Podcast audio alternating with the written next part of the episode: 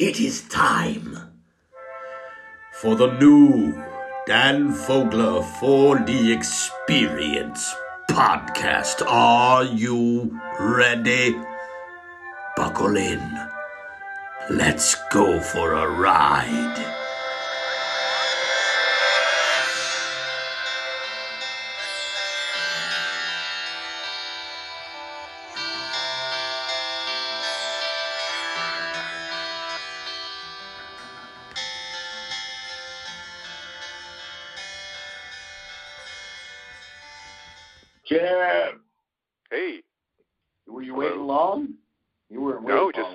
Got here.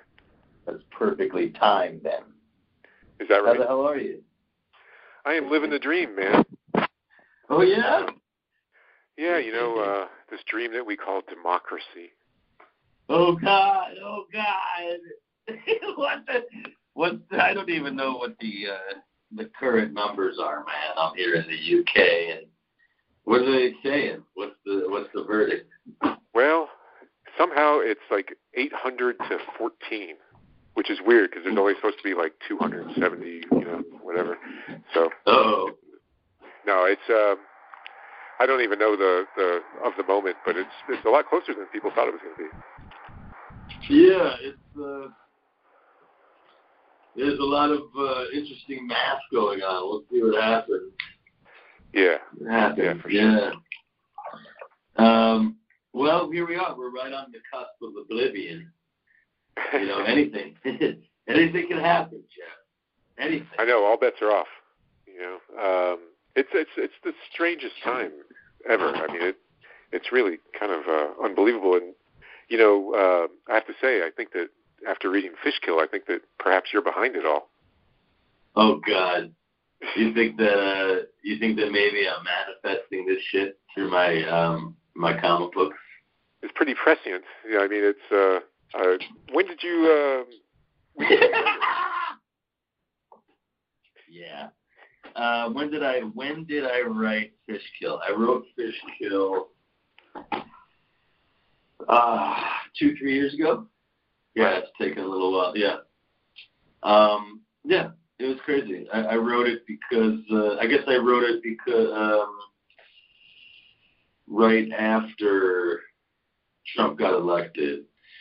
So uh yeah, yeah, about that much ago.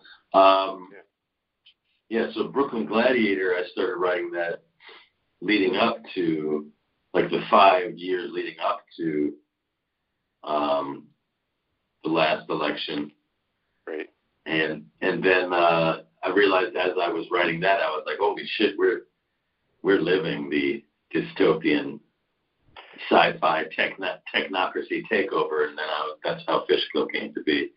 Um, Your window Yeah. of fiction was closing. It was becoming quickly becoming nonfiction. Yeah, and and and it's crazy because I'm like I'm begging the distributors to. I'm learning. You know, I got three titles. I got Brooklyn Gladiator, Fishkill, and Moon Lake out with uh, heavy metal right now, and they're just eking out onto the shelves, man. Fucking Diamond just takes their time, you know, distributing the stuff, and I'm like, please get it out there because it's so fucking timely. By the time it gets out there, it'll be like yesterday's news already. You know. Oh, that's Um, frustrating. It is a little frustrating, but um, but hey, what are you gonna do? These are crazy, crazy times, man. Lucky it's not like um, devolved into the Pony Express, you know. I'm Yeah, so yeah. glad I'm expecting yeah. like the road, like uh, to step outside Yeah. the road any day now. Oh God. Um. Or yeah, or like the the Book of Eli or some shit, man. We're just like. uh, know, I read that book, so- uh, The Road, the great Cormac McCarthy book. I read that uh, Yeah. on the on the train going to work when I was at the uh, at the LA Times. I live in Long Beach, California, and I, and I would take the train down to downtown LA, and I would read uh, books. And I, I read that book, and it really got me. You know, um, the father trying to protect the son, and and Yeah. uh, you know the futility of it all, and just the, the, the mothering, oppressive despair. and um, so I actually I was reading and got to an emotional part. I, I started crying because I'm a very emotional, sensitive guy, and I looked around, and it, everybody was freaked out, like because I, I they were like, the white guys cried, something's wrong. Like there's like they were really really alarmed. Everybody was really alarmed that there, I knew something that was happening that they didn't. Wow, that's wild, man.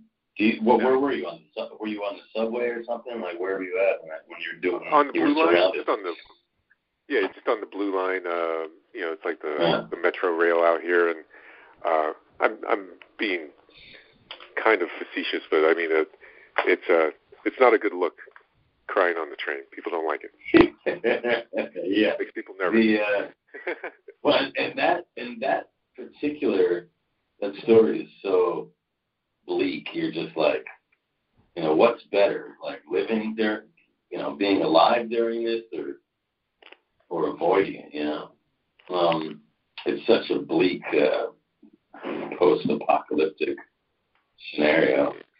Yeah, the writing um, is so biblical. You know, it's it, it feels like it really has the language that lives up to the the the vision of it. You know, uh, I think I mean like, I think Cormac McCarthy's like brilliant, um, but uh, it, it's like he's from another time the way he writes. How did you How did you get involved with uh, heavy metal?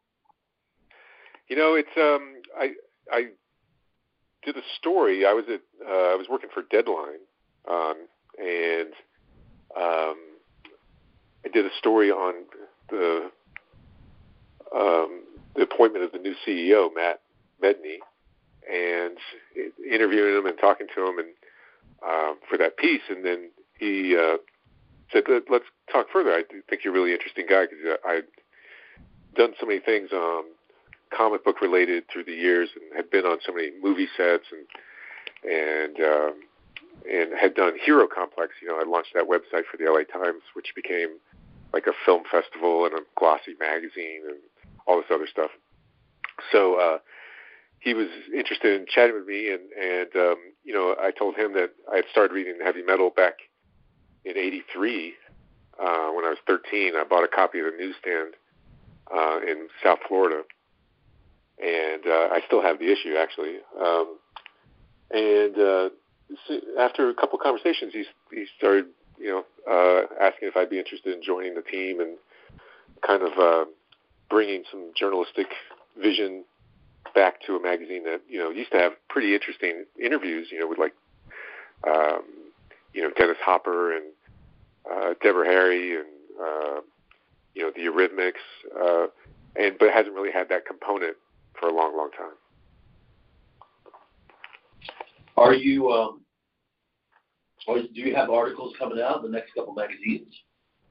Yeah, and um, in the in the 300th issue, I had a really long piece about Moebius, and it was about my interview with him during. Uh, you know, he, he died in 2012, but before shortly before his death, I did you know probably the last in-depth interview with him uh, by anybody, and um, for the 300th issue, I revisited that article and went back and um, went through the tapes and found a bunch of stuff I hadn't used before. Um, cool. I can't wait to read that. I, I got a. Um, it's cool. They're doing like um, Playboy, Playboy like profile articles on people. And they did one on me. Um, that's coming out in 301. Really? And uh, yeah, and I'm excited about it, man. I mean, like you, I, I like I, I I fell in love with uh, heavy metal when I was 10 years old, like in the movie, and and to be working with him now is just like just a dream come true. Um, I know, yeah, right. it's, it's that brand. It just conjures up like it has a such a, a mystique to it for me, you know, because it really represented something totally different than American comics and something totally different than American science fiction. You know, it felt like it was more sophisticated and just kind of edgier and, and a little more surreal and, and unpredictable. And there's a lot of boobs. Uh, you know, it just had a lot going for it. Yeah. Um, yeah, I really want to. are you going to do uh, any fiction, or are you just going to stick to to prose? Like, what, what what's your or, or like what's your deal? Like, uh, are you going to do, do you? I remember when we had our interview that you were saying that you were going to try and branch out into comic books.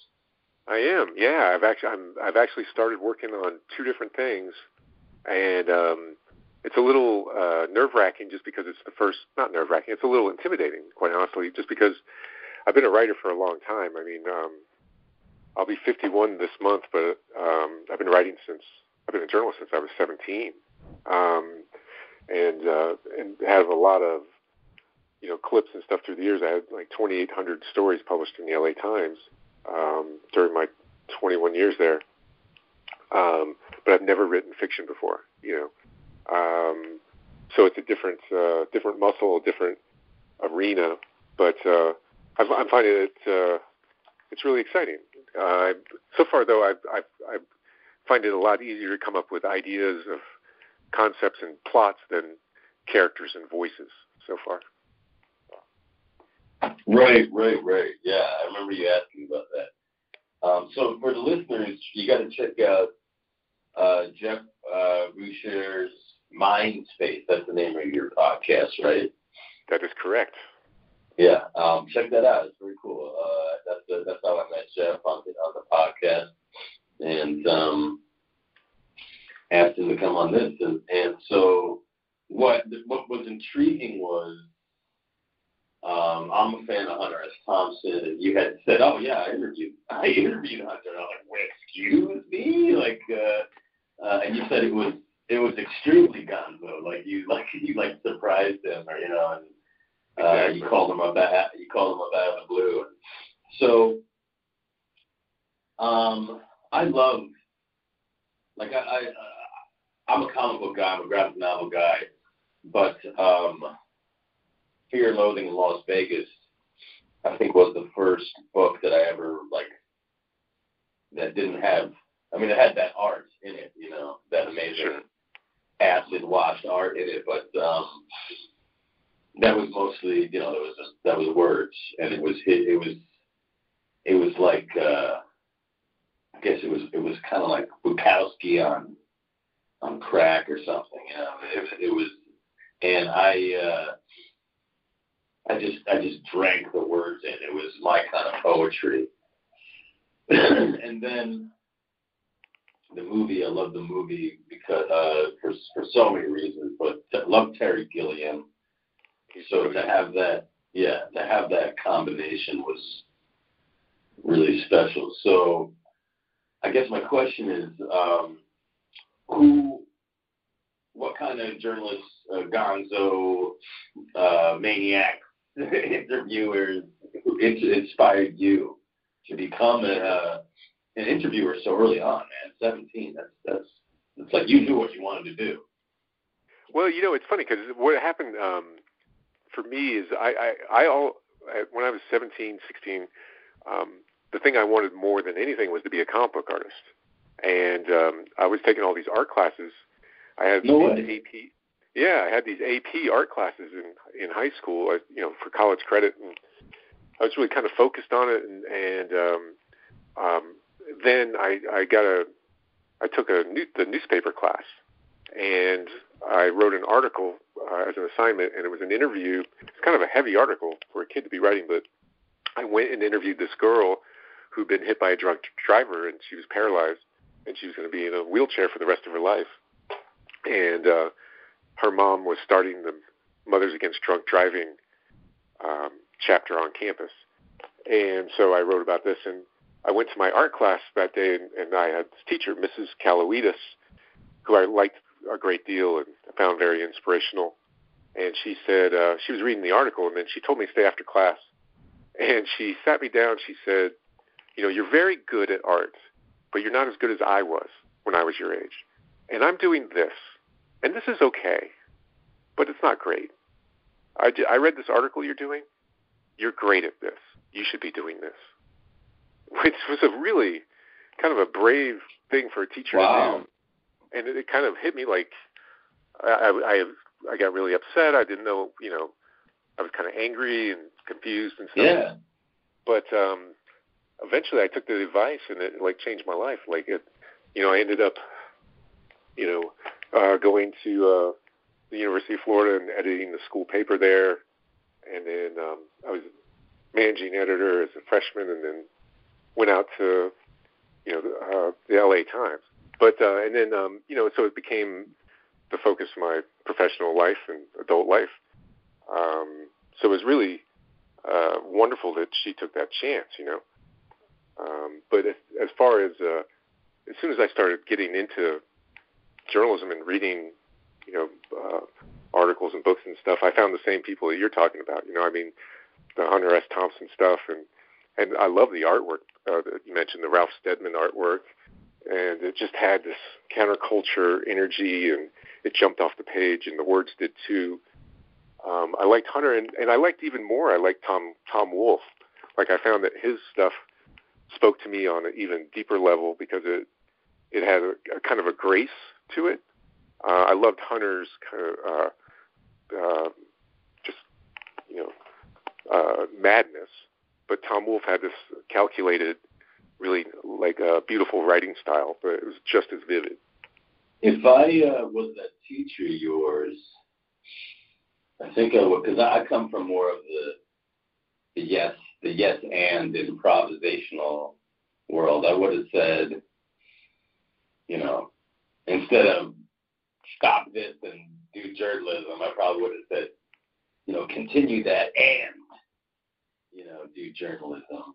And uh, but I think it's I think it's cool that you're. I wonder, are you uh, are you when you do your comics, are you going to draw them, or are you going, or are you just going to write them?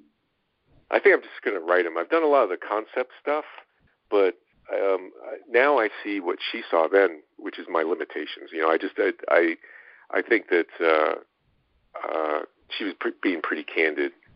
Um, it's hard for it's hard for a kid to hear that though, man. You're so much invested. Shit. You know, it, I really was, and but you know what the the the, the thing that kind of uh, kept it from being a negative, I think, is that the experience of walking around school that day and the next day and the day after that and seeing all the people reading my article, uh, it really, really was very, and having people walk by and, and be aware of what I said and like it or be affected by it. You know, people were crying and things like that, and it, it made me feel really relevant in a different way. Um, and it was the first thing I found that I was I was good at. Like you know, I wasn't good at. Um, I couldn't amaze my classmates in kickball, or I could amaze them in, uh, you know, spelling bees or, you know, uh, uh, popularity contests. But this was the thing that made me distinctive. So I, I bombed onto it pretty quick, and and uh, it it just became after that just kind of a um, a mission. And anything that you start that young, um, if you do it really focused, you, you get a head start on your generational peers and that that can carry you for quite a while. I mean, I um, ended up at the LA Times when I was 21, 22 years old, and I don't know that I was that much better than um, my peers that were my age. It's just I got I was fully developed faster than they were. I got to the finish line faster than they did. You want to know what your name means? I really do. Yeah. Okay. Uh, well, boucher is French for butcher. You know that, right? The man of meat. That's that's what I like to call myself. Yes, the man of meat, the fancy man of meat. and um, Jeffrey, you know what Jeffrey means? Uh, I, I messenger or something like that, maybe. No. It I'm means sure. God it means God peace. Oh, I was not so, close. I was not close. So you're, yeah, you're essentially a, um, you're a Game of Thrones character. You are God peace butcher. God like peace it. butcher. the peaceful butcher. It makes perfect sense. Yeah, exactly. You know, he like brings it. peace to the land with his with his cleaver. the cleavers do kind of settle they do bring about a kind of a calmness in the end, I guess. yes, after all said and done. But uh, yeah. what, what, is, what does your name mean? Do you know? You must know. yeah. uh, Daniel Kevin Fogler. Uh, Daniel means God is my judge. Ooh. Holy crap. Yeah. And uh, Kevin means handsome. and uh, Fogler means bird catcher. God is my judge. Yeah. God is my judge, handsome bird catcher. You know, that's what I would have guessed if I just Yeah. was guessing. I would have guessed that. Um, you know, and Daniel's my middle name, by the way. So I'm well, right well, well. We got. I'm right there with you in your judgment. There you go. Oh my God, your name is God Peace. God is my judge, Butcher. Oh my God. Basically, I'm the Holy Spirit. I'm coming in. Yeah. oh You know, my that's- God. I always thought that that would be the the, the best uh, shock value comic book to do. You know, like if you, you know, uh, is to do. Some people have made Jesus Christ the comic book character like in recent years. You know, they, it either is like uh, kind of a satire, uh, parody, or just over the top kind of uh, farce. Um, but I think if you really wanted to really get people shaken up, um, if you wanted to get the church riled up and such, I, uh, doing a comic book on the Holy Ghost, who just comes and just does Holy Ghost stuff to people, I think that would be really cool because he, he, the Holy Ghost seems like he's pretty close to Batman already. Oh, interesting. The Holy Ghost. Kind of Yeah. like. uh It's Well, so vague like- on on the Holy Ghost who he is, even like you know, like Yeah. you, for a guy that gets like top three billing, like you never hear. I mean, he's not in the Bible much. well, it sounds like you can get. Couldn't you be imbued with the spirit of the Holy Ghost, kind of like the Green Lantern? Like anybody could have the spirit of the Holy Ghost if you're worthy. It's like uh, handling Like? Thor's hat. Say again. Oh, I, I was thinking like Deadman, how he possesses bodies, but uh, the hammer Oh, makes more sense. Yeah, the hammer yeah, makes more yeah, sense. yeah, yeah. Melginar, Vaginar, Vajaginar, Vajerginar. yeah. Yeah. Uh, wow, yeah, that's an interesting character. Yeah, why the hell not? Um, Sure. The closest thing Religious that uh, Tolerance and and uh, is at an all-time high, so it seems like a really good time to be uh, kind of poking people in the eye with. well, hold on. You didn't you didn't say what your comic book is about, or, or what you're dabbling with here. Like, what what what are you what are you doing, man? One of them is like um, is kind of a sci-fi.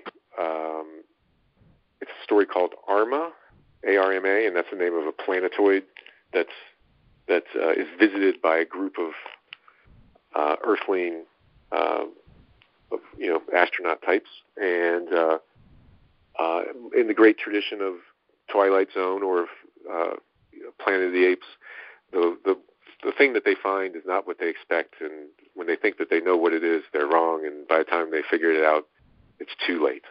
So it's uh, kind of a kind of a classic sci-fi, uh, uh, you know, otherworld adventure. Cool. Yeah, What, what, oh, what did you say there was another one, or was that the was that the yeah. one? The other one's kind of a mashup um, between you know like genres and stuff. Um, but I'm not. I think I'm going to hold on to that. I have to be a little circumspect with that one because it's Okay. it's gonna it's too easy to steal. It's just too easy to steal. And you're going to do that with uh, heavy metal? Yeah, I'm doing that with heavy metal, and, and I'm really really excited about it. You know, and and the, but the thing I'd like to do most and um, is a thing that kind of melds um, all the different things I've done. Uh, would be uh, kind of a comic book memoir of my adventures as a as a crime reporter and as a rock and roll reporter. Because I spent when I was at the LA Times, my first six seven years there, I was a, I covered crime. I covered all these murders, uh, plane crashes, and went to San Quentin for an execution, and I mean all kinds of intense stuff. And then Great. switched switched over to after that and did six years as the the music writer for the uh, the lead feature writer for the calendar section and pop music.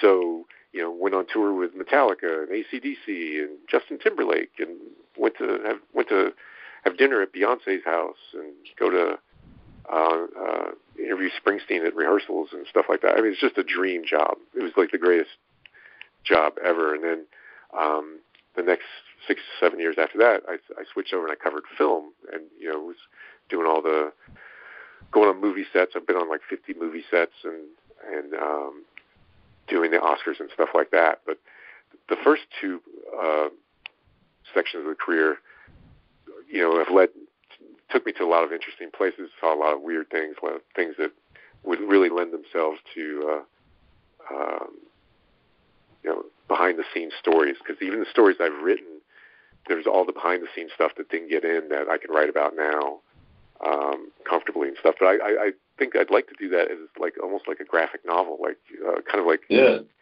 influ- influenced like by American Splendor or things like that, Mhm. and you know um, the different memoirs that we've seen.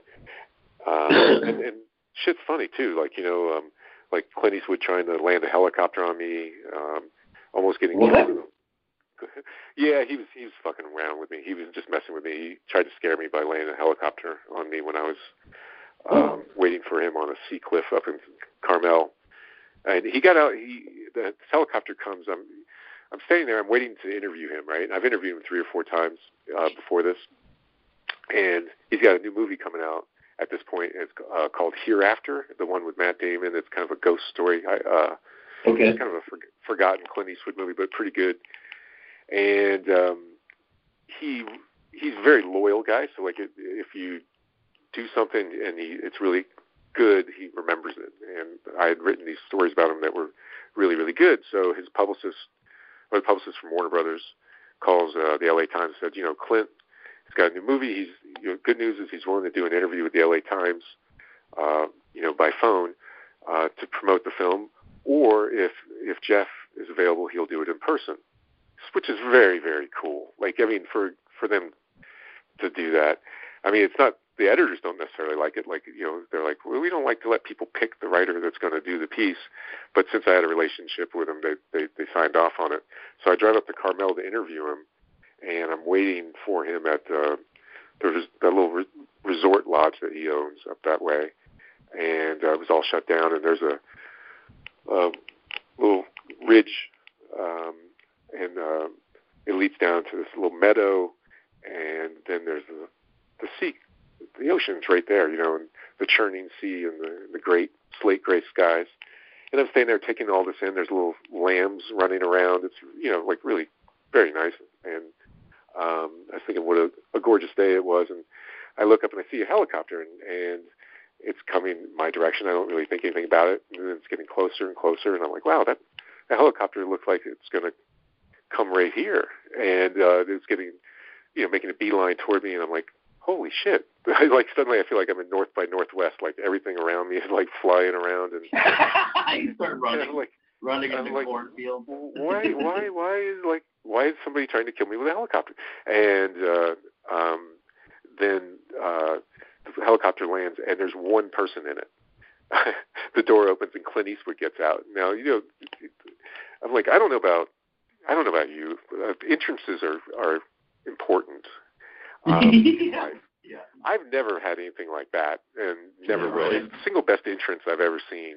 You know, he just lands this helicopter by himself, hops out. He's got a members-only jacket on, and he's got his hands his hands are stuffed in his pocket with the ultimate kind of confident, casual, you know, uh, uh, gait as he comes across the this uh, this this pasture, and uh, he looks like uh, he. I, in the story I described him, he has. Uh, golfer shoulders, like completely relaxed, and like fighter pilot eyes, like always intense, always like kind of focused on the Crazy. next thing.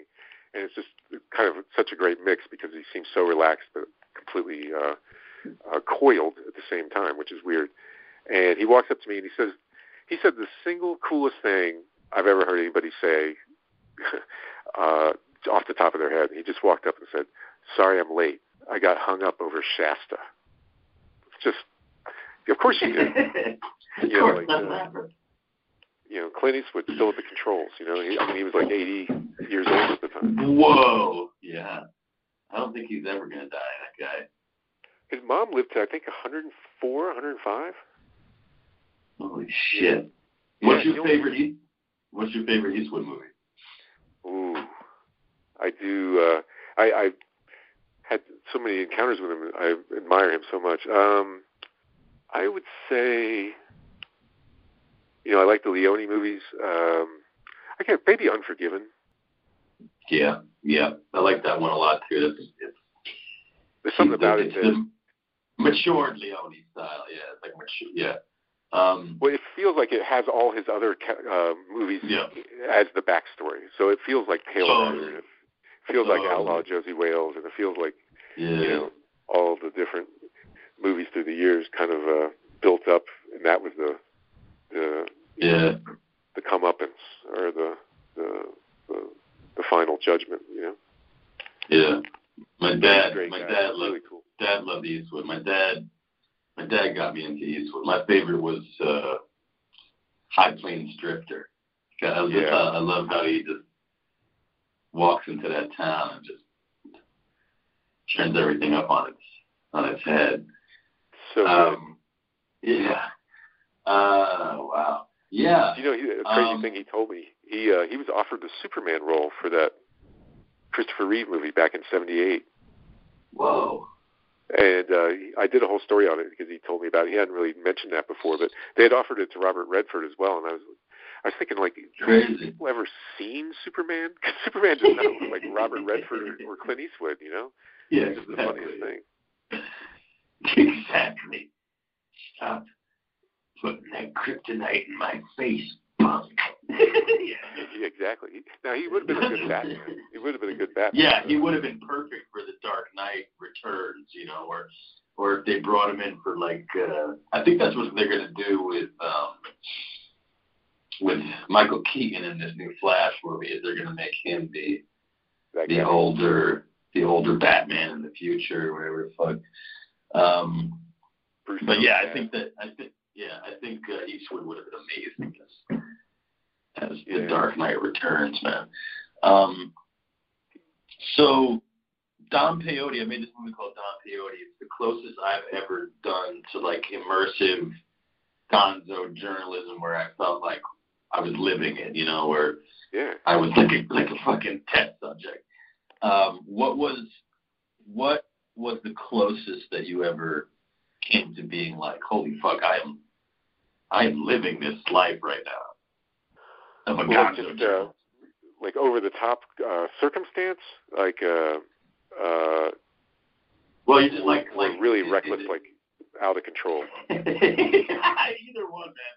You're Okay, like, well, you know, I, I, I'll give you a quick, quick post, uh, snapshot, and you tell me. Okay, one is I go to Budapest to interview Brad Pitt on the set of World War Z, the most expensive zombie movie ever made, and um, I watch him uh, do a scene. I've not never met him before, and he doesn't do interviews on the movie sets, right? Um, so this is the first one, so it's kind of strange. And in the scene, he's he's really really emaciated, he, and he hadn't eaten for like a week in real life because he wants to look emaciated for the scene. Um, and he's only wearing like um, boxers, and he he does this whole scene, and he looks like he looks so skinny, he doesn't even look healthy, right? And he gets done, and I'm there, and it's about midnight, and the crowded. We're in a factory on the outskirts of of uh, of Budapest, and and uh, getting all kinds of toxins in our system. I'm really sure. Um, and he says, I, I introduce myself, and he, and he says, you know, uh, do you like chili dogs? I said, what? And he said, do you like chili dogs? And I said, yeah, sure, of course I do. What am I, a communist? Yeah, I, I like chili dogs. And he goes, follow me. He's so hungry, he hasn't eaten for, you know, like a week. He wants to eat before the interview, and he makes a beeline, still wearing boxers. Now he's got a blanket wrapped around him, and we walk outside, and up on this hill next to the set, there's a hot dog stand from New York, like one of the red and yellow with the umbrella, the whole thing. And a lady standing there, and he's had it flown in for this moment, for his first meal in a week. And he walks up and he goes, two chili dogs. And and uh, I stand there with my hand out because I think he's going to turn around and hand me one. And he just keeps walking. I'm like, oh, okay, two chili dogs. And then standing there eating our chili dogs, and I look down and there's 2,000 Hungarian zombie extras standing, staring at us, looking up Brad Pitt's boxers while we eat chili dogs and they smoke their European cigarettes. Um, and I thought to myself, you know, some days you don't even need to figure out what to write. You just show up, and it just it just takes care of itself. yeah. Oh shit, man. Just the strangest scene, you know. And then, but as far as like out of control stuff, uh, I got shot in the ass with a rubber bullet at the uh, Democratic National Convention in 2000. Whoa. Uh, while while Rage Against the Machine was playing, so that was that's that's pretty high on the list. I uh, Did that I hurt? held- Did that hurt? Did it hurt? It hurt. It did hurt. It did hurt, and I, I, I found one on the ground. I don't know if it's the same one that hit me, if it's the one that hit the people next to me, but I took it and I still have it as a souvenir. I'm very proud of that. Wow. Um, then there was another time uh, I went up in a Russian MiG fighter uh, oh. fighter plane that uh, um, had, that uh, was bought by the lead singer of The Offspring, and he keeps it out in Elsinore.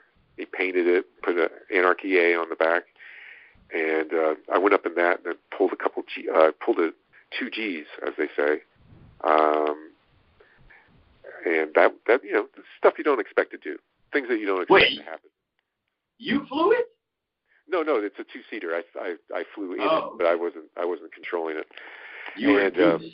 You know, they they said that it's a it's a special registered experimental uh, plane under the law because you can't you can't own a fighter plane in the United States as a private citizen. You know, they kind of frown on that. Um, and I was, talking, I was talking to Dexter about it, and I said, so what happens like if you fly beyond this assigned area in around Elsinore, California? And he said, well, if you get within like 150 miles of Los Angeles uh, in a fighter plane, they'll just shoot you down. They don't. They don't even. They don't even call you on the radio.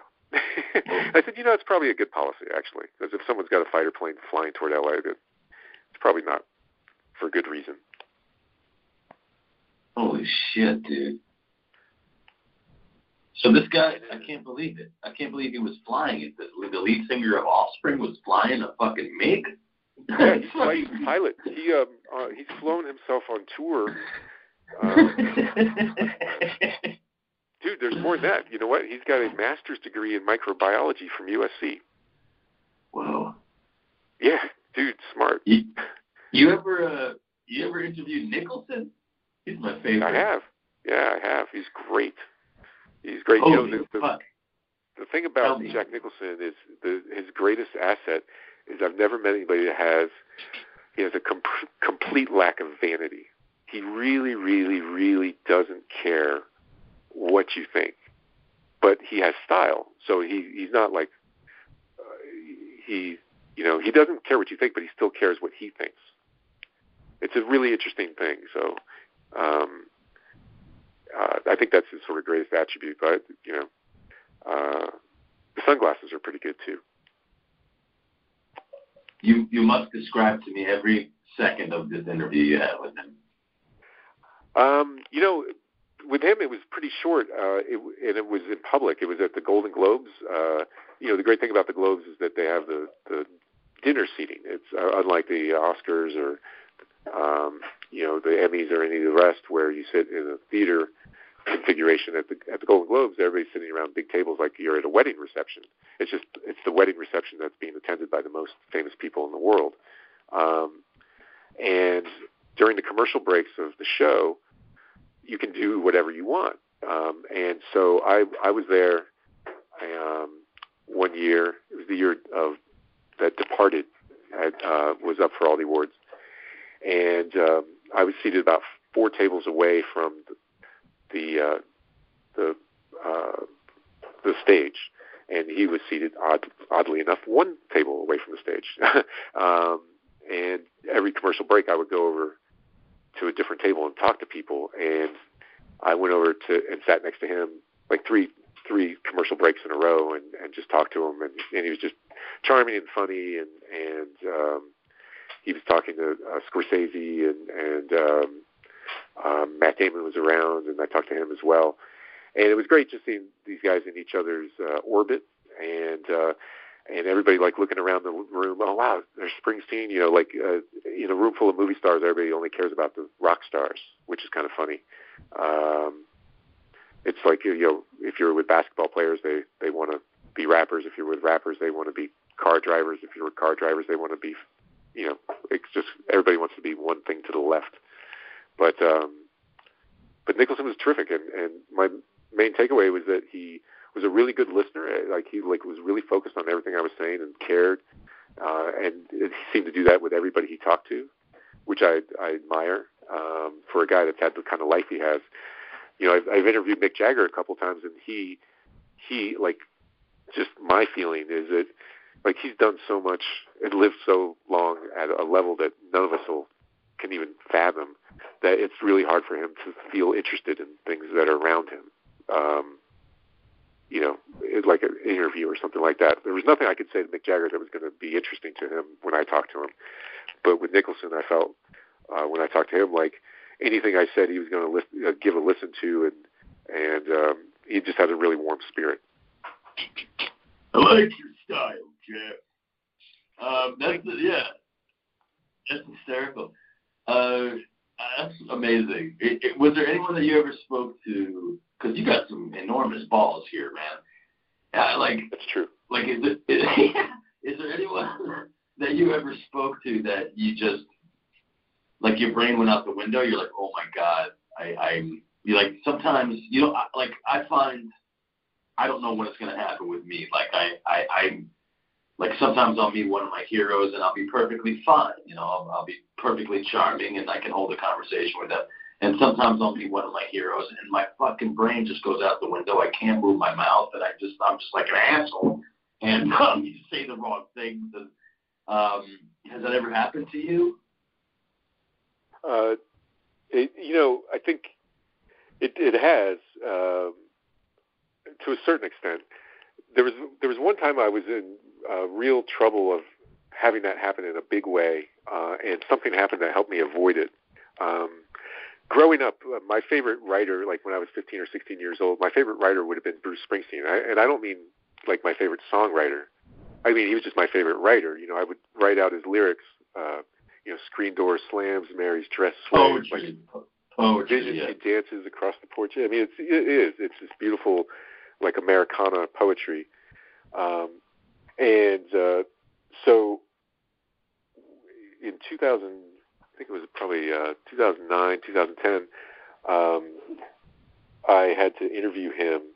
Uh, I got to interview him in New Jersey um, doing rehearsals uh, for two days. I got two days with him uh, and the E Street Band, and um, it was my editors at the time. They they were kind of rewarding me for you know years of service. I think because uh, by that point I was off the music beat, and I, I, uh, but they all knew I was a Springsteen fan, so this was kind of their way of giving me uh, a uh, pat on the back, I think.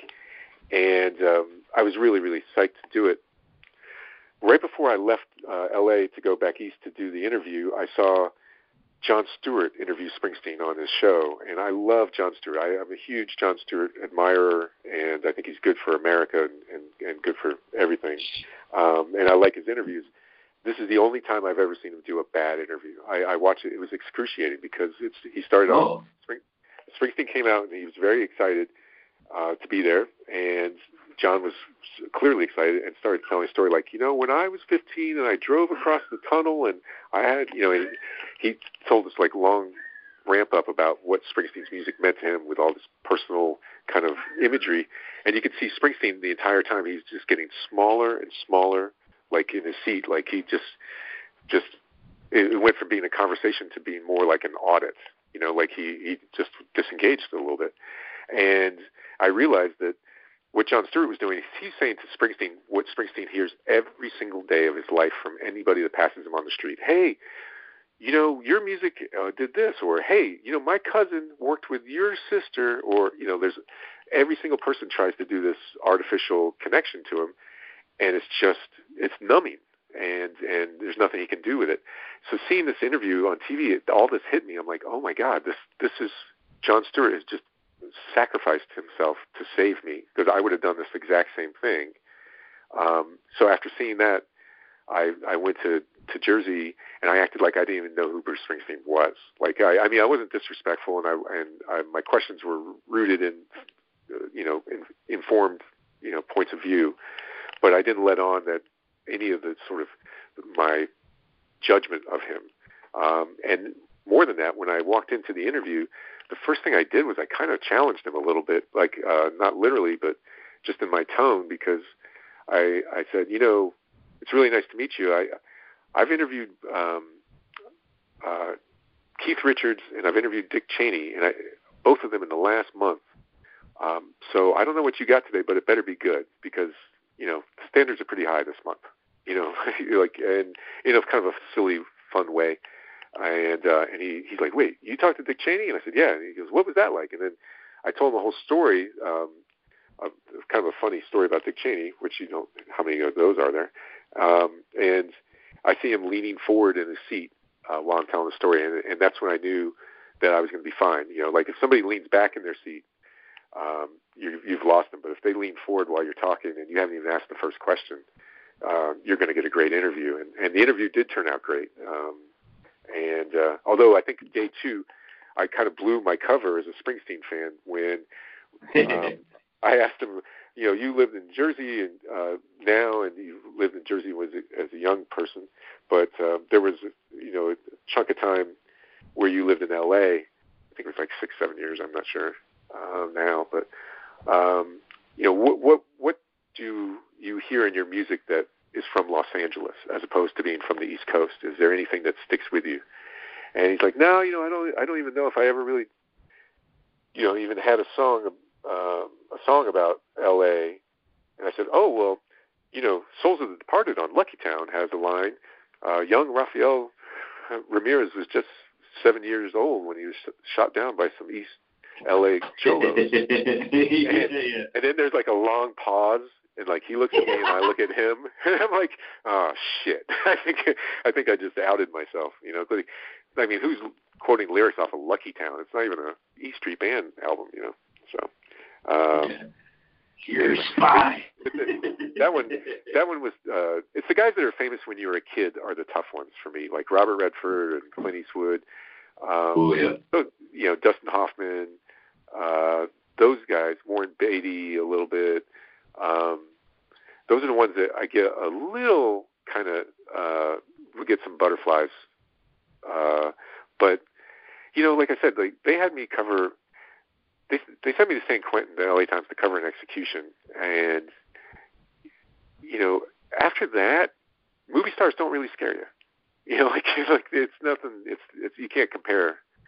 You can't compare to like having those metal doors locked behind you at midnight with all these armed guards and all the screaming prisoners and watching them bring a guy in and strap him down to the gurney and and How old were you? um I would have been uh, about 30. Fuck. Yeah. Yeah. So, I mean, that after that, it's like, you know, Bruce Willis, you know, it's nice to meet you. It's okay. I'm, I'm, fine. you know, like, I, you know, I, I can, I can contain myself. Um, I, I, I'll tell you this, I, I enjoyed interviewing musicians more than, than actors. Um, yeah. I think, I think the, that the best musicians are themselves and the best actors aren't you know, Oh. in, in a way, uh, in their performance. I mean, you know, like if you go to an Eminem concert or a Neil Young concert or uh, you know uh, uh, a Black Flag concert, you know who those people are. Like uh, they, they're they're they can't do what they're doing if if they don't have if they're not possessed by the things that are coming out of them.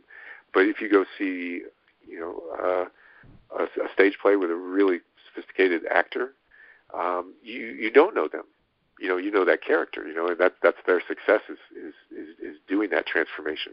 So, as a journalist with like a very set uh, set uh, group of priorities, you know, I'm going to get to get this person to tell me something that's interesting, tell me something about themselves, maybe reveal something uh, about their past or their future or their present. Uh, for all those things, you want authenticity. So that's the only reason that the musicians are a little more fun. Like I spent a, a day with Ice Cube, and I knew exactly who, who he was. I spent uh, three days with Kevin Spacey, and I couldn't tell you anything about him. You know, about who he was. You, um, yeah, kind of yeah, yeah. Crazy. Who? Okay, I, I guess I should ask you, who haven't you interviewed, and who do you want to? Who's like who's on your bucket list? Like, well, that's interesting. Uh, the, the the ones that I would want to interview the most are the ones that are no longer with us. You know, um, and some of them haven't been gone that long. You know, like I was a huge Clash fan. Like I would love to interview the Clash. Uh, you know, uh, but uh, you know, I, they were going to reunite at Coachella before Joe died. Cool. You know, so it, uh, that one was real sad. And I never got to. I met David Bowie once in a convenience store, like off the job, oddly, and, and had an interaction with him that was really wonderful. But uh, I never got to do an interview with him. So I would love to interview Bowie. Bob Dylan, who is still with us, uh, somebody I I kind of go back and forth on whether I would like to interview him or not because he does so much, um, you know, kind of smoke and mirrors with interviews. Like he, he being obscure is is an art form with him, so that might be a little cloying um, or frustrating. But I would say somebody like that. Um, but those are, you know, I mean, most people, quite honestly, I got to interview. The, most of the people I really wanted to interview. Um, because I got to a level at the times where I could almost do what I want as long as I could get somebody. If I could arrange the interview, I could do it. Um, so I, I went after a lot of people that you know were on that bucket list, like uh, Leonard Cohen, and I did sit down interviews with Leonard Cohen and James Brown and um, Paul. McCartney. Um, you know, a lot of okay. heroes. You know. So, um, Paul, that's interesting. Yeah. Let's pause on let's pause on Paul for a second. How are how are you uh, uh, with going down conspiratorial pathways? Um, I'm all for it. Okay, so you're aware of the whole uh, Paul is dead and the um. Yeah. Yes. So when you were interviewing him, were you were you thinking that? Was that in the back of your head, like, am I talking to the real guy here? no, no. Um, I guess you know I knew too much about that that one. To, you know, it, that one doesn't really hold up very well. Um, but it uh, it was very very amusing uh, and fun. You know, it, it had a lot of good material in it. You know, the, all the different hints and clues and stuff like that. But uh, uh, with Paul, I, I did. He, you know, he he seems like such a buoyant and kind of sometimes silly, you know, like a uh, silly guy. So like, uh, I just don't. I didn't see him as being part of the kind of a uh, abduction replacement uh, takeover. you know, I don't know. Oh, uh, I don't know. I think if, oh, they, yeah. if there was a conspiracy like that, we wouldn't have got silly love songs. We would have got something different. Oh, I see. I don't know. But uh, he, he was tough. You know, do you remember, by the way, you'll appreciate this, because uh, there's nothing quite so impressive as when a real, real powerful intellect and a sharp wit devotes themselves to something that's completely petty and, and, and uh, juvenile and hurtful. Uh, and, and so, in the spirit of that, do you know what nickname the British, uh, the gossip press, Fleet Street, what nickname they came up with for Heather, Paul McCartney's ex, of the one that with the really vicious uh, divorce? no, what? Pogo Ono. Oh no. The worst. It, but on some level, you really have to admire that. I mean, that's a really sophisticated, terrible thing to say about a person that has lost one of their limbs in a in a car accident. You know, so Oh. but they did. But, uh, But Paul, he uh, he was great. You know, um, That's fucked up. yeah, it is fucked up. But she's not a she's by all accounts not a good person. Sorry. okay. Sorry. I'm so judgmental. I'm really a nice person. I've only written like three or four things in my life. Like, uh, where I, I wrote uh, Courtney Love. Uh, she used to call oh. my house at like three in the morning all the time. You know, right. she got my yeah. number, and uh, my ex really loved that. Oh my God, it's Courtney's on the phone for you. Courtney's like, "What are you doing?" I'm like, "I'm sleeping like a person does. What are you doing?" um, she, uh, I, I, I wrote Yikes. about her. Um, for years, the life of Courtney Love has been an unmade bed, but in recent months, it's been more like a mattress on the freeway. Uh, hazardous, tattered, and in need of immediate police attention. oh my God! Wow, That's pretty neat. but it's also kind of, it's kind of like that. um It's like that bag that's that plastic bag floating in American Beauty. You know, there's still something very poetic to that plastic flapping bag. Um, holy shit. Okay, so we got we we man like you're you have to make a graphic novel and you have to start doing these like start like eking out these stories as like shorts and heavy metal, you know, and just like keep it keep accumulating them and then just start putting them out in graphic novels, man. That's that would be ideal. You know, that that would be the dream. Um, and there's, and like I said, there's some really nutty ones.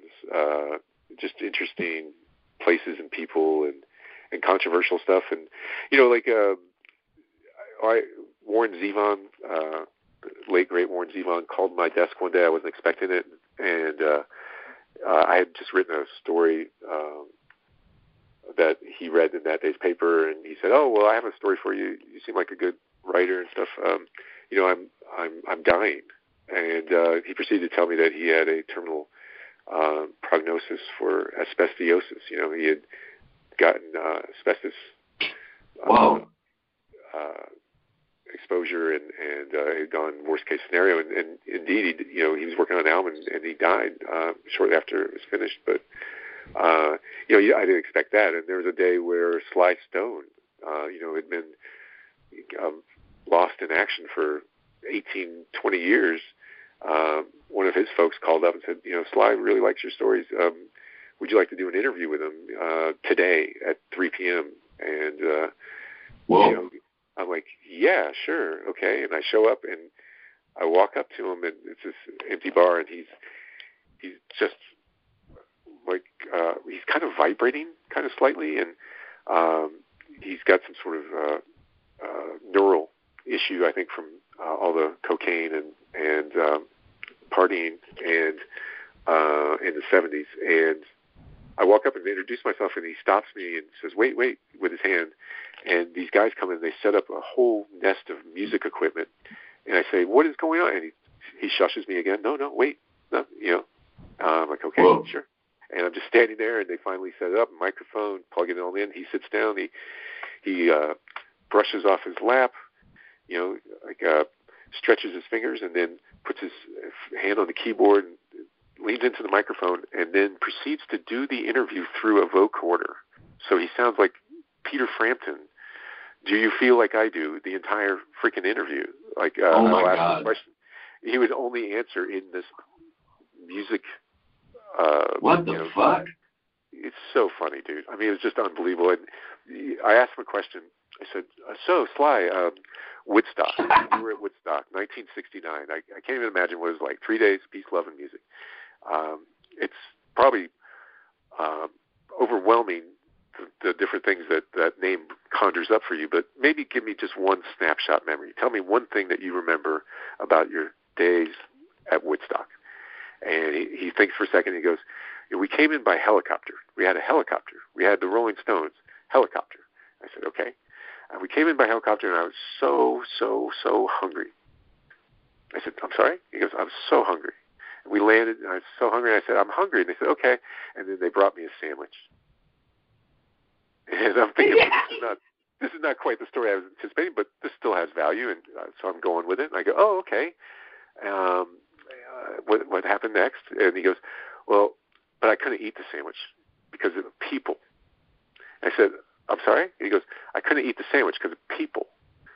And I said, Sly, I'm so sorry. Forgive me. When you say people, I thought you said people. Like when you say people, what do you what do you you don't mean a people sandwich? He goes, yeah, they brought me a sandwich of people. And then I'm you know, and now he's getting a little frustrated because I've asked the question like three times in a row, and I'm like looking at him, and I don't want to offend him, but also I'm really uncertain of what's going on with this this story Uh-oh. at this point. Uh-oh. And um, I said, so when you say people, I mean, is it like does that mean like it's like lunch meat made out of people, or do they look like people? You know, like I'm just going with it. And he goes, there are little people. There's little people on my sandwich. People. And I said, well, you didn't, you didn't, you didn't eat it. And he goes, of course I did. I'm like, like I'm a fucking idiot. He's looking at me like I'm an idiot. I'm like, of course I didn't eat the people. Um, I found a garbage can. I put it down on the lid, just right there, and then and then we Wow. went, we played, and then we flew out on the helicopter. It was the Rolling Stones helicopter. and uh, wow. I was like, I'm in. Like I, I I thought maybe that's a good story for heavy metal. Maybe like what if those Oh, yeah. were real and like he saved this alien the sandwich. The sandwich people. could have started a, a, a interstellar war. Oh god damn it. That's like holy shit. That's like that's like Soylent Green meets MIB. Hold on, hold on. This is this is uh that I would love to read that actually a story in heavy metal. Where these, he has he, he's this close to eating an entire civilization living on his sandwich. And he and he's been starving. The poor guy has been starving for years. He can't eat because once the, once the food gets close enough to his face, he sees the whole civilization living on it. It's it's uh it's like the hamburger helper guy, except all a lot of them. The little hand, you know, in the commercial. Whoa! It's like Horton hears a who too. It's it's it's Sly Oh yeah, here. that's right. Sly hears a sandwich. Oh my god! That's Yeah. crazy. Okay. I love So that he was have- getting mad at me though. That the, that was my favorite thing is he was so frustrated. Like, look, Yeah. I told you. what the hell, man? Ain't you ever heard of a people sandwich? Like, I'm sorry, Sly. Wow. Wow. That's that's impressive. I wonder when I wonder when he started seeing those people. Well, they say that he had the Hell's Angels came to his house uh, in the like early '70s uh, in the Hollywood Hills, and that they stayed for like 15 years doing. And there was like a mountain of cocaine, and then Oh. he, one night he uh, tumbled down the hill in the back of the house, and then that's he messed up his neck, and it looks like his like.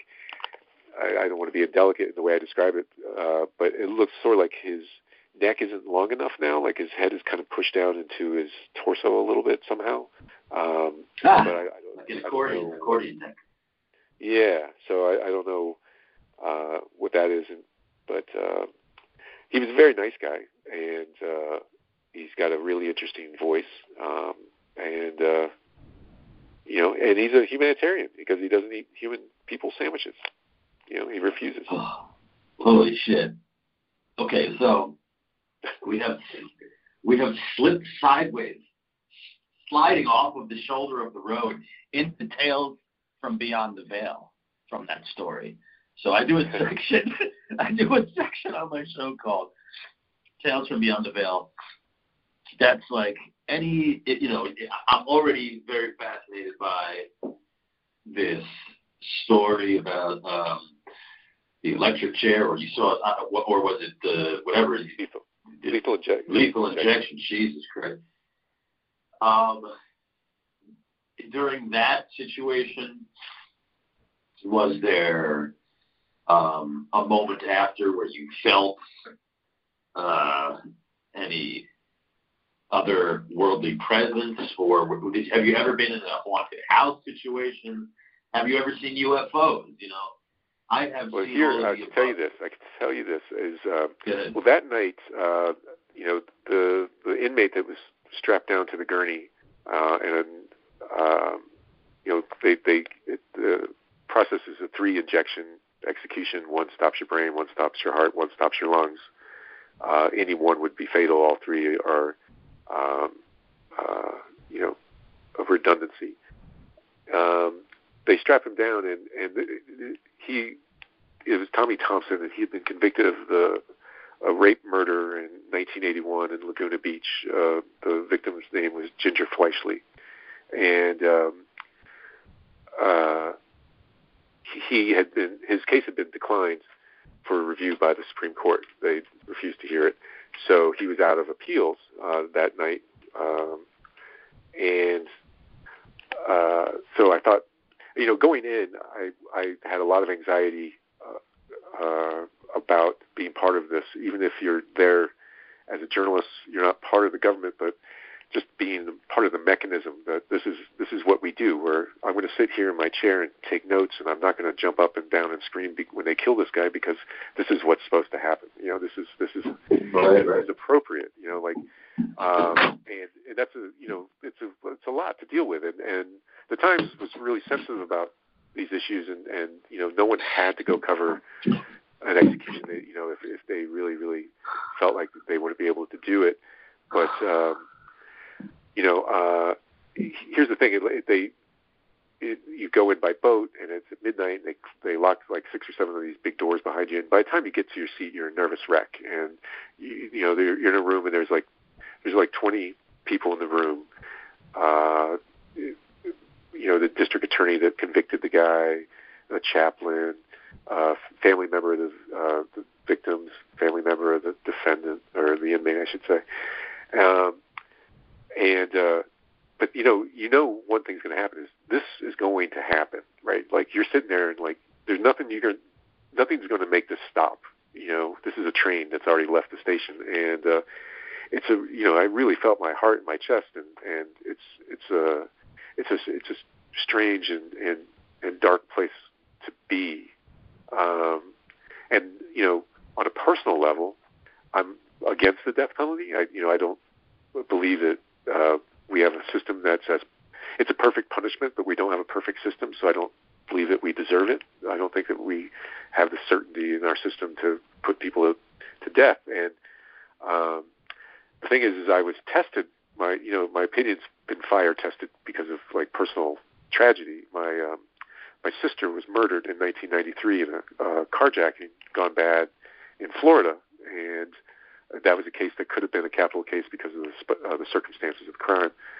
And uh, uh, you know, I was against it then. You know, I, I so people always say, you know, well, you would think differently if it if it was somebody in your family and stuff, but you know, I, I actually still feel that feel that way. So walking into that room, um, I've had a lot of things I brought in with me, as anybody would, different things than other people, but a lot of things no matter what.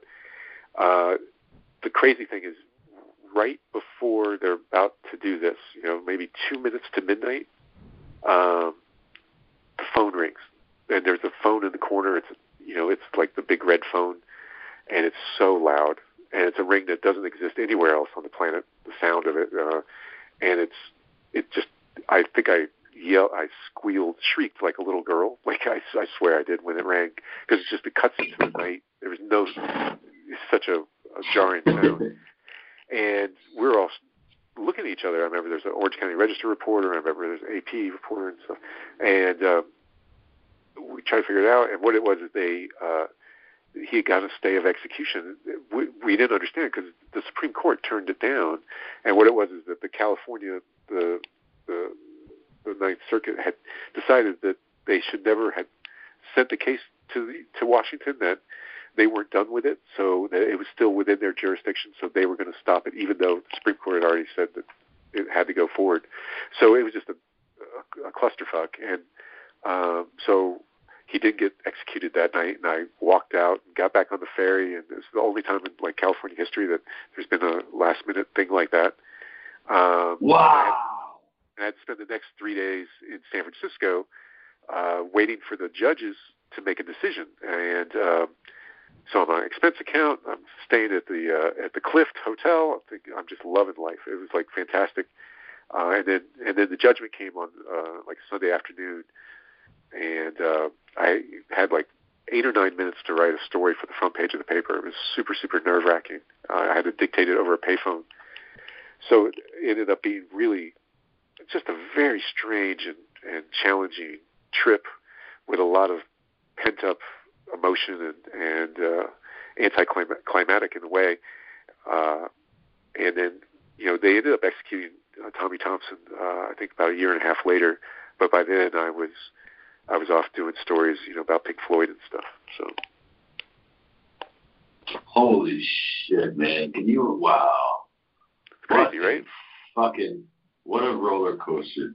Can you imagine yeah, that really guy? Can you imagine being Tommy on the brink of that and then getting the phone call like a goddamn movie? Just to have a year a year later you're done? That's fucking crazy, man.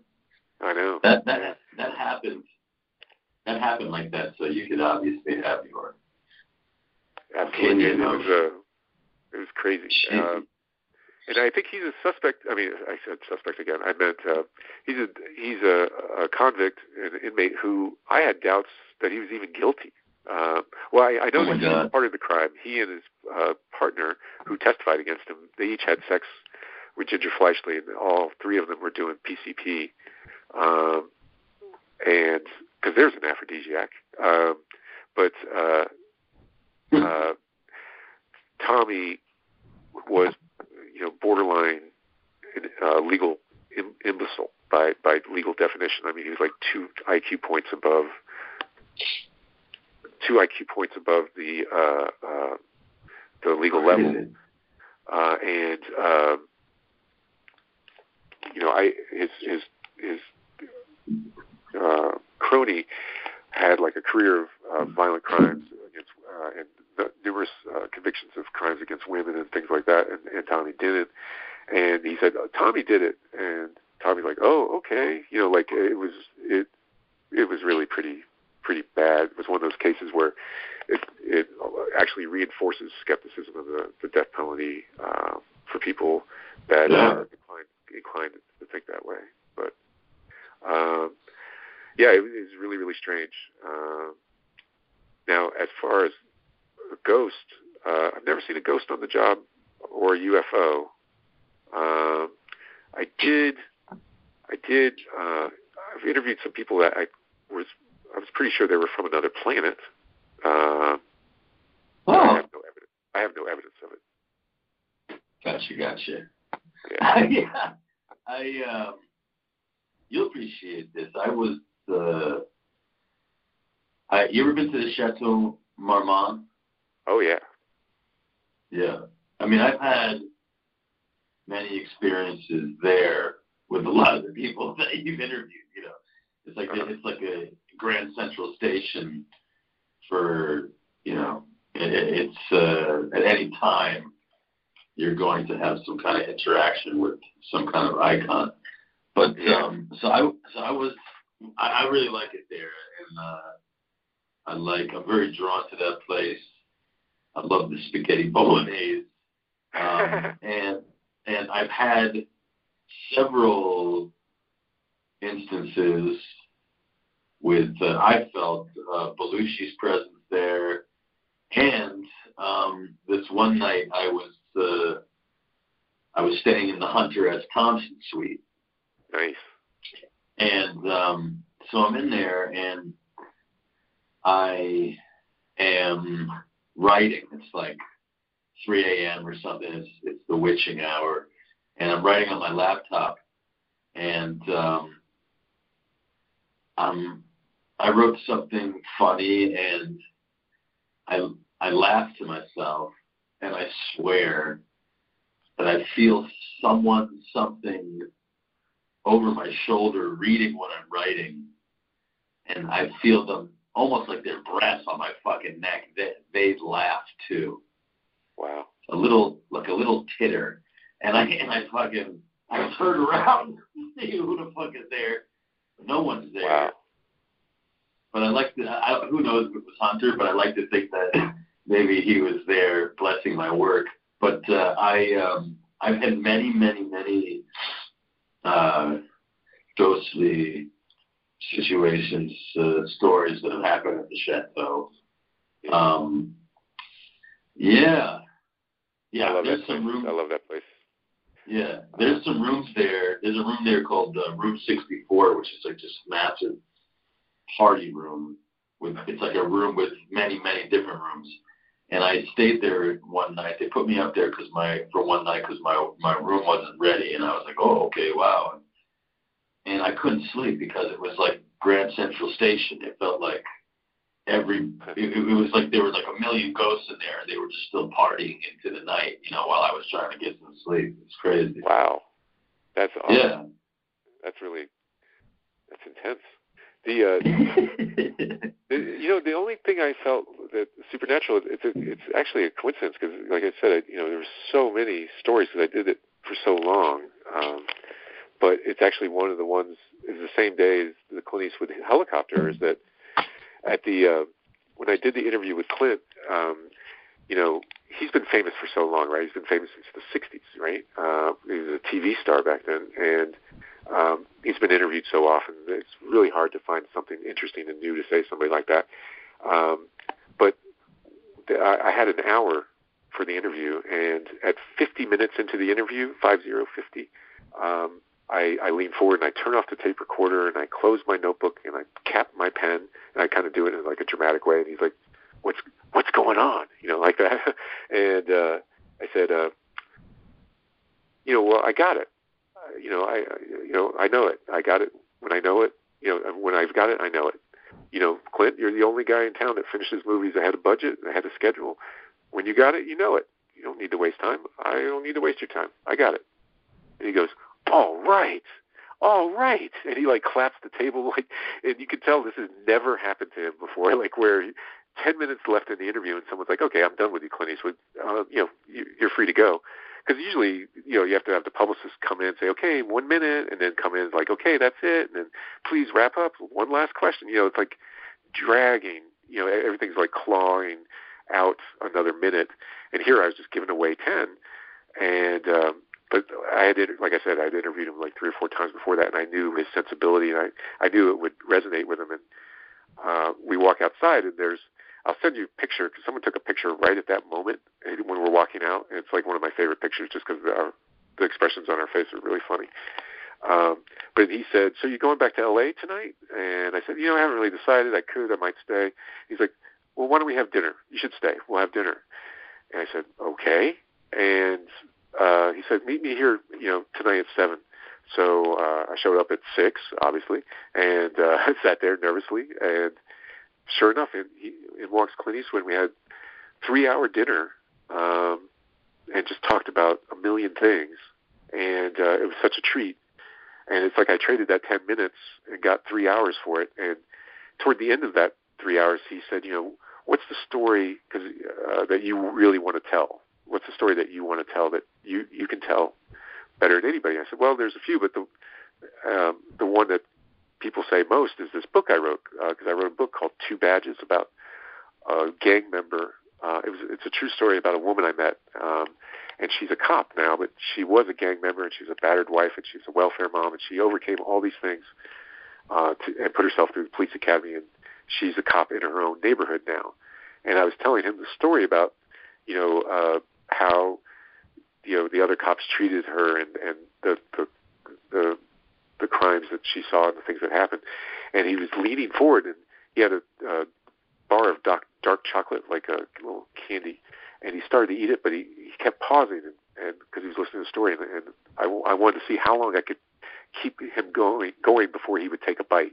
Like you know how good is this story that you know he he doesn't even want to bite the chocolate that's in front of his face, and as I'm telling him this story about the cop, which I've told a million times, so I can kind of just do it, um, I suddenly had an out of body experience. I, I felt all of a sudden like I was at the top of the room looking down. I could see like the top of my head. I could see the top of his head. I could see the people around us. I could see the people that were behind me that I shouldn't be able to see from my seat.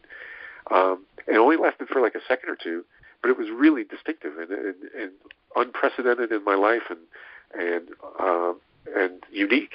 And uh, afterwards, I was thinking about it, and, and I just I felt like uh, you know my dad had died not long before that, and I felt like I was suddenly seeing what he was seeing, like that he was there and he was watching, and like uh, you know I've interviewed all these different people through the years, you know, murderers and presidents and actors and rock stars and everything and stuff. But a lot of them would have meant shit to my dad, you know. Uh, but Clint Eastwood, that would have really mattered to him. Like that, that would have been like a big thing. And I felt like in that moment, I was given the opportunity to know that he did know because I was seeing it from his point of view. Wow, you're astral. You're like astral projecting and having out of body experiences. That's that that that is fascinating. It sounds like you were in a moment where you were at the top of your game.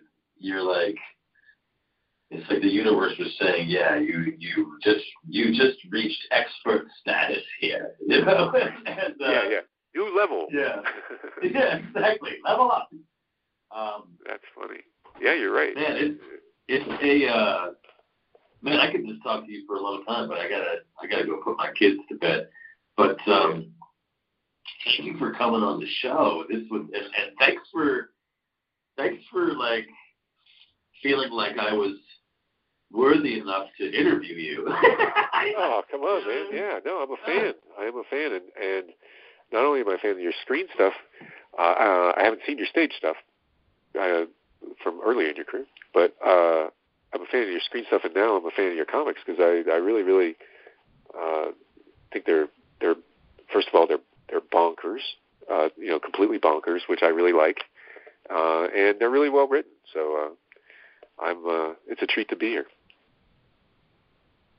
Oh my gosh! Wow, that, that, thanks, man. That, that's uh, that means a lot coming from you. I really appreciate it. I mean, uh, how did I do? How, how am I as an interviewer? Did I do okay? You did great. You did great. Mostly, you were interested, so that's that's the main thing. You know, uh, like, um, and and you know, uh, it's funny is after that spring interview, you know, I talked to his manager, Jon Landau, you know, who was a former journalist. You know, he's the guy that sure. wrote I, I have seen the future. Yeah, you know, and it was Bruce Springsteen, and and uh, uh, I was telling him the story about Jon Stewart, um, and he's like, "Yeah, that that interview was tough, you know, like because it just just the all the baggage." And Landau said, "You know what you figured out is." People like Bruce Springsteen, they don't want to meet someone that's interested in them. They want to meet somebody that's interesting he knows people are interested in him. He can't turn that off. He just wants to meet somebody that is interesting to him, and that's why I led with the you know the Dick Cheney thing uh, and the and the Keith Richards thing when I talked to him. But I, I thought that was really it's it's kind of obvious advice, but it's also it's surprisingly uh, useful and, and uh, a lot of people don't ever think about it. They they treat interviews like it's uh, they're reading a laundry list or or uh, a roll call, and uh, it's to me like an interview is an interaction, it's a relationship. It's like a uh, uh, there's a give and take. There's a contract to it. You know, if one person reveals something, then the other person reveals something, and uh, you, as an interviewer, you always have to be willing to reveal. That's how you got that three hours out of Eastwood, man. You you you fuck you're you're, you're like you're like a swordsman. You fucking you just cavalierly tapped your pen and said, "No, I'm done," and you like kind of like sized up his whole philosophy for him. You know, I'm doing what you do on a regular basis, and I appreciate you. And he was just like, "Damn, I like this guy." yeah, it was awesome, dude. I gotta say, it really was. I, I was, I, I was so happy, and, and it meant so much to me, and uh, you know, and then uh, you know, a couple of years later, when I left the paper, you know, uh, the last story I did was another Clint Eastwood story. So that's the way I left was was with a big Sunday cover on Clint, and uh, which I really really appreciated because uh, he he and Leonard Nimoy were the two guys that I think you know of the big stars and everything that uh, I I really just took a I, I felt like they were like father figures to me. You know, um, I I spent a lot of time with Leonard over the years, and and uh, just super classy guy, and and he did things you know, on my behalf, you know, like as a like a rabbi for me um, in the industry, and um, just meant an awful lot. And, um, you know, if if anybody uh, is interested, there's a there's an interview on YouTube, a two part interview I did with Leonard at his house, and uh, uh, it's more impressive to my son than all the articles I've ever done because it's got you know three million views on YouTube. But uh, it's a really cool interview, and, and you can you can see what a classy guy he is, and it's one I'm real proud of. So uh, uh, it's worth checking out. You got to come back on here for a or two, man. Would you do that at some point? I promise. Awesome. All right, Jeff. We got to wrap Thank this you. up. Uh, oh, oh, dude, anytime. Only because uh, only because I gotta go be a daddy. But um, yeah, this was a pleasure. Uh, a thanks for treat. coming on, and uh, yeah, we'll do it again, man. When does when does uh, did our did our uh, interview go up yet? Is it out there? Can people listen to it? It is. It is. It's it's doing it's doing gangbusters. Okay, great. Um, send me a link and I'll uh, I'll attach it to to this when I put it out. This will come out in a couple weeks or, or probably sooner than that. And um, yeah, man, awesome. That's awesome. Really, Well, thanks so really much. That sounds great. And then I'll send you uh, some stuff on the the new comics uh, that I'm writing, and uh, Ah, see what you- I'd see love what you to. think of it. I'd love to read it. Yeah, I'd love to see what you're doing, man. Really, I'm a fan. I'm a fan. right there with you. Well, thanks again. Okay, brother. Take it easy. Cheers. Bye. Cheers. Bye.